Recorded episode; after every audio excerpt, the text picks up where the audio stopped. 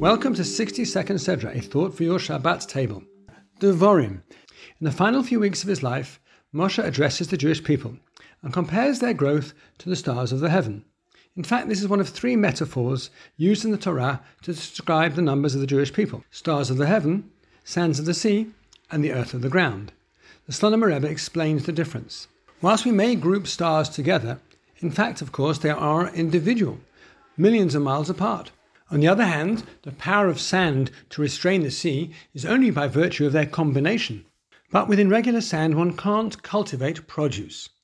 Grains of earth, however, combine symbiotically to create an environment in which one can cultivate true growth. In our fragmented world and in the run up to the fast of Av, this is a critical reminder of the true potential of Jewish unity. Wishing you a Shabbat Shalom.